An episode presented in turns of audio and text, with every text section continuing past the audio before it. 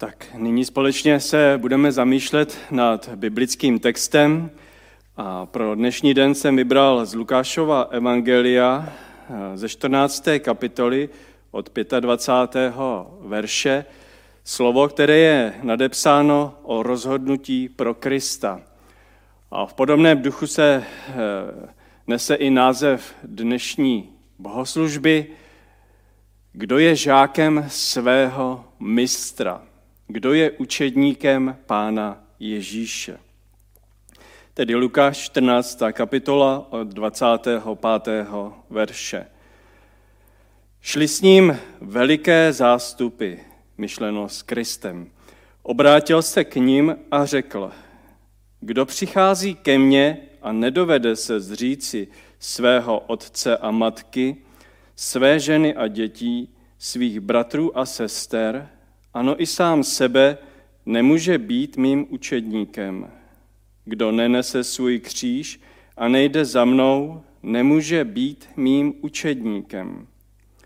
Chce-li někdo z vás stavět věž, což si napřed nesedne a nespočítá náklad, má-li dost na dokončení stavby? Jinak, až položí základ a nebude moci dokončit, Vysmějí se mu všichni, kdo to uvidí. To je ten člověk, řeknou, který začal stavět, ale nemohl dokončit. Nebo máli nějaký král táhnout do boje, aby se střetl s jiným králem, což nezasedne nejprve k poradě, zda se může z deseti tisíci postavit tomu, kdo proti němu táhne z dvaceti tisíci? Nemůže-li, vyšle poselstvo, dokud je protivník ještě daleko a žádá o podmínky míru. Tak ani žádný z vás, kdo se nerozloučí se vším, co má, nemůže být mým učedníkem. Dobrá je sůl. Jestliže však i sůl pozbude chuti, co jí dodá slanosti? Nehodí se na pole ani na hnojiště, vyhodí se ven. Kdo má uši k slyšení, slyš. V tom dnešním textu nás Pán Ježíš vyučuje, kdo je jeho učedníkem. Je to náročnější pasáž, protože tam jsou použity velmi silná slova. Při čtení můžeme pocitovat možná až i obavy. Učí nás Pán Ježíš nenávisti ke svým nejbližším, snaží se rozdělit rodiny. Musíme tomuto textu porozumět a pochopit, co Pán Ježíš po nás chce. Kdybychom četli předešlý text, tak budeme číst, že Ježíš byl na hostině u nějakého farizeje. Všude kolem Ježíše jsou davy lidí. Zde čteme, že s ním byl veliký dav, ale lidé nejsou zcela oddáni Ježíšovi. Možná čekají na nějaké zázraky, na uzdravení, konfrontaci. A nakonec my víme, že kolem Ježíše nezůstal nikdo. Při jeho začení, odsouzení a ukřižování Ježíš zůstává zcela sám.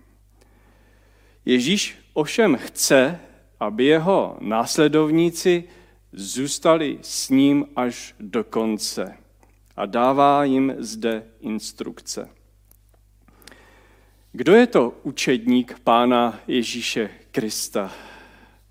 Je to skutečný následovník, ten, kdo jde ve šlépějích svého pána, kdo je žákem.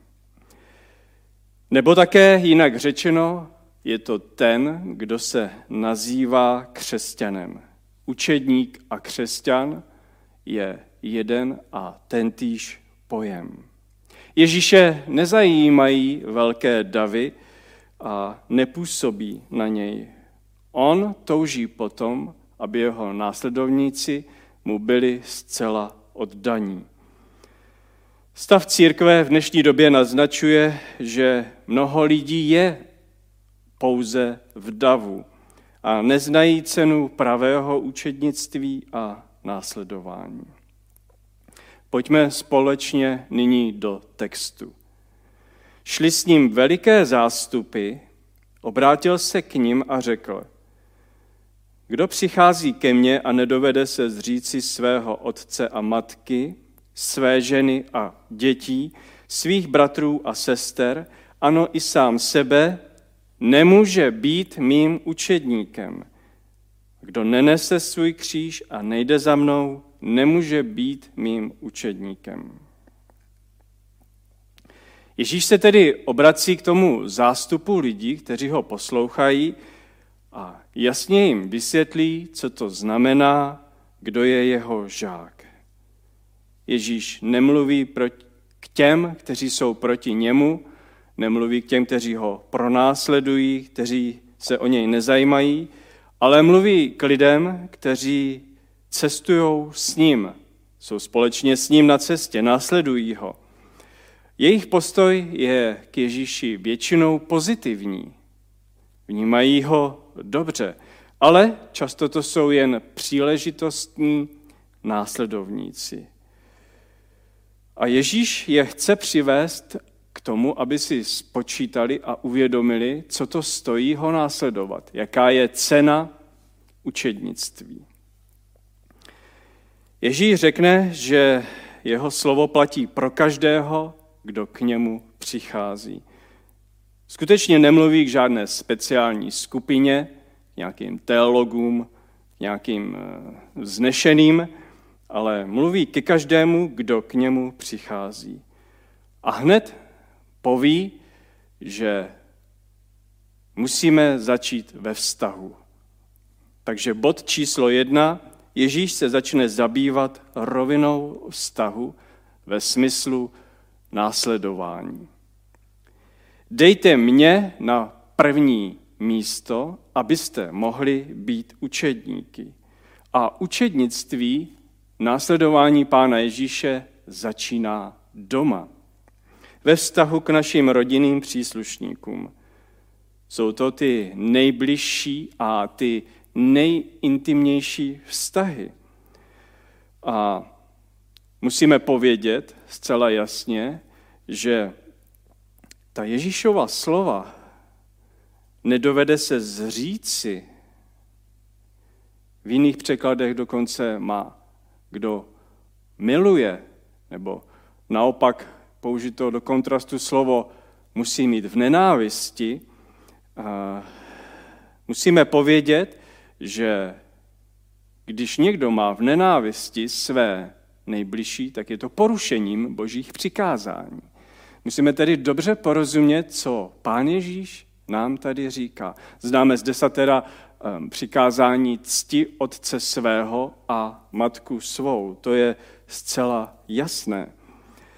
A podobně Ježíš v Matoušově evangeliu řekne v desáté kapitole v 37. verši, kdo miluje otce a matku více nežli mne, není mě hoden. Ježíš používá velmi radikální slova, která míří do vztahu těch nejbližších. Co je potřeba k tomu povědět? Ježíš je víc než člověk. Je to Bůh. Je to stvořitel a spasitel. A on zcela jasně požaduje, aby byl na prvním místě v našich srdcích.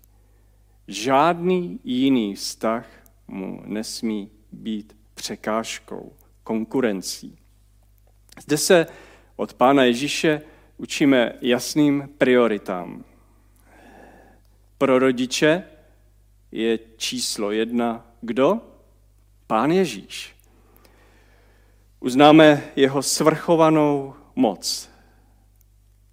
Život našich dětí je nám svěřen Bohem. Jako rodiče zodpovídáme za životy dětí. Máme výsadu a odpovědnost vychovávat děti. A náš zbožný vliv na výchovu dětí je zcela zásadní. Rodiče by měli děti vést k víře a pomáhat jim objevovat boží záměr pro jejich život. Žádné ambice rodičů, které se mají naplnit na dětech, žádné touhy a očekávání, nic takového. A děti, ty zase by měly být poslušné. Na druhou stranu totiž, když Kristus není uznáván jako pán rodiny, když otec se staví do role Boha a zneužívá svou autoritu, když manžel zneužívá svoji autoritu vůči své ženě, tak co je výsledkem? Výsledkem jsou spurné děti, zraněné děti a smutek v rodině. Nebo také rodiče, kteří milují své děti více než Boha. Rodiče, kteří věří víc v budoucnost svých dětí, místo aby věřili Bohu. To všechno vyústí v úzkost a obavy a strach a vede to k nezdravému vývoji dětí. Tedy jinak řečeno, pokud se jakýkoliv jiný vztah stane prioritou před Pánem Bohem, je to špatné. Děti nebo kdokoliv jiný, rodiče, partner se pro nás může stát modlou a to je to, k čemu zde míří Pán Ježíš. Absolutní priorita Krista je pro naše dobro. Boží slovo nás totiž eh, vede k pravdě a lásce. A to někdy bolí. A je to těžké. Římanům ve 12. kapitole čteme, láska nechtě bez přetvářky. Ošklivte si zlo lněte k dobrému. Podobně znáte 13. kapitolu 1. Korinským, kde je velká oslava lásky. Láska se raduje z pravdy, tam zní. Protože když milujeme Ježíše a máme ho na prvním místě, máme s ním důvěrný vztah, potom můžeme milovat další členy naší rodiny, té nejbližší, ale i té nejširší, stejnou láskou. A zároveň, pokud je někdo v hříchu, tak mu můžeme a měli bychom mu pomoci, protože mluvíme s pravdou a s láskou, abychom pomohli. A také nás to učí mít jasno eh, ve vztahu k sobě samému a bojovat s hříchem. Tedy otázka zní, je moje láska k Pánu Ježíši taková, že v porovnání s ní všechny ostatní lásky jsou vyjádřeny tak silným mm, přirovnáním, jako nám říká Pán Ježíš? Je to skutečně v mém životě takto? Pokud není, měli bychom vyjádřit lítost, protože boží láska, Kristova láska v nás vyhasla, vyhasíná. A tedy pomož mě, Bože, abych měl opět lásku. Obnov ji ve mně. Dál v tom textu Ježíš vyzývá k nesení kříže. Nést svůj kříž, co to znamená? Všichni posluchači v té době jasně věděli, že kdo nese svůj kříž, je to trest, je to poprava od Římanů. Používali to Římané jako jasné vyjádření jejich moci, autority a soudu. Zločinec si totiž nese svůj kříž na místo popravy. A když nesete kříž, tak nemůžete couvnout zpět. Žádná cesta zpět není. Je to také veřejná deklarace, že rozsudek je správný a že ten zločinec si zaslouží trest. My víme, že Pán Ježíš nesl svůj kříž. Je odsouzen ovšem nespravedlivě. On totiž zaujal naše místo a veřejně nesl hambu a odsouzení. To je způsob, jakým se Bůh rozhodl zachránit nás. A pouze Ježíš Kristus mohl nést tento kříž. A Ježíš nás zde vyzývá, abychom tež vzali své kříže.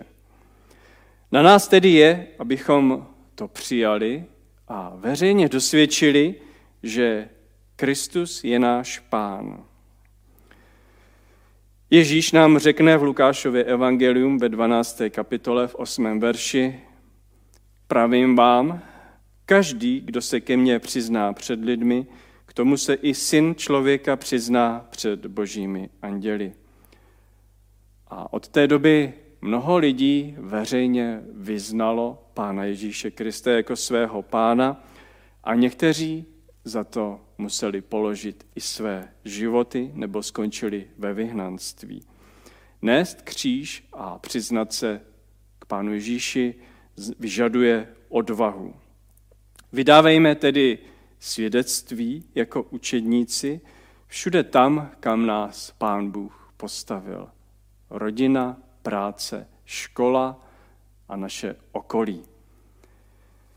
Za třetí, co z tohoto textu bych chtěl povědět, je, že nás Ježíš vede k tomu, abychom si spočítali, kolik nás to bude všechno stát. Od 28. do 35. verše. Chce-li někdo stavět věž, což si napřed nesedne a nespočítá náklad, má-li dost na dokončení stavby, protože jinak, až položí základ a nebude ho moci dokončit, Vysmějí se mu, vysmějí se mu všichni, kteří to uvidí. To je ten člověk, který začal stavět, ale nemohl to dokončit. Nebo máli nějaký král táhnout do boje, aby se střetl s jiným králem, což nezasedne nejprv k poradě, zda se může z deseti tisíci postavit tomu, kdo proti němu táhne z dvaceti tisíci, tedy s dvojnásobkem. Nemůže-li vyšle poselstvo, dokud je jeho protivník ještě daleko – a žádá o podmínky míru, tak ani žádný z vás, kdo se nerozloučí se vším, co má, nemůže být mým učedníkem. A dobrá je sůl, jestliže však i sůl pozbude chuti, co jí dodá slanosti, nehodí se na pole ani na hnojiště, vyhodí se ven. Kdo má uši k slyšení, slyš.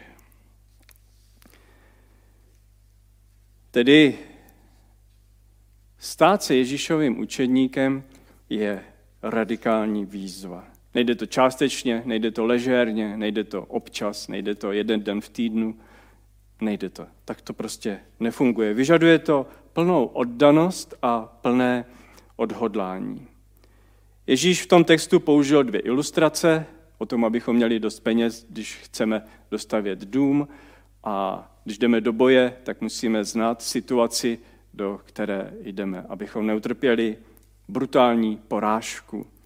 To je podobné, jako kdybyste si šli koupit nové auto, třeba, třeba Teslu, a projedete si testovací jízdu. Jo, to je báječný, takový auto se mi líbí, to bych si přál, já si ho teda vezmu. Kolik pak stojí? Teďka nevím, ale tak třeba milion. Milion a Jo, jenže já mám jenom, já mám jenom 600 tisíc. No tak, to vám to auto musíme dát bez motoru. Tudíž, co? Nepojede. Stejně tak zahájit bitvu, aniž bych věděl, kdo stojí proti mně, je zcela pošetilé. A Ježíš k tomu řekne, kdo se nerozloučí se vším, co má, nemůže být mým učedníkem. Tedy buď to máš všechno, nebo nemáš nic. Jinak to nejde.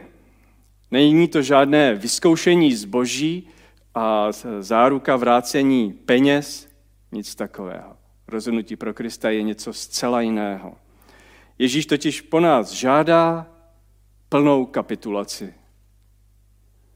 Plnou kapitulaci všeho se vzdej. A proč to on může požadovat? Proč to po nás chce? Protože on to pro nás udělal. On se vzdal všeho. Vzdal se svého postavení, moci, autority. Neměl vůbec nic. Přišel jako malé dítě, narodil se někde v nějaké šílené jeskyni, v nějakých jesličkách ležel, nežil pohodlně, sloužil naplno, zdal se všeho, co měl a udělal to jenom proto, abys ty mohl žít s ním. Dal ti vše.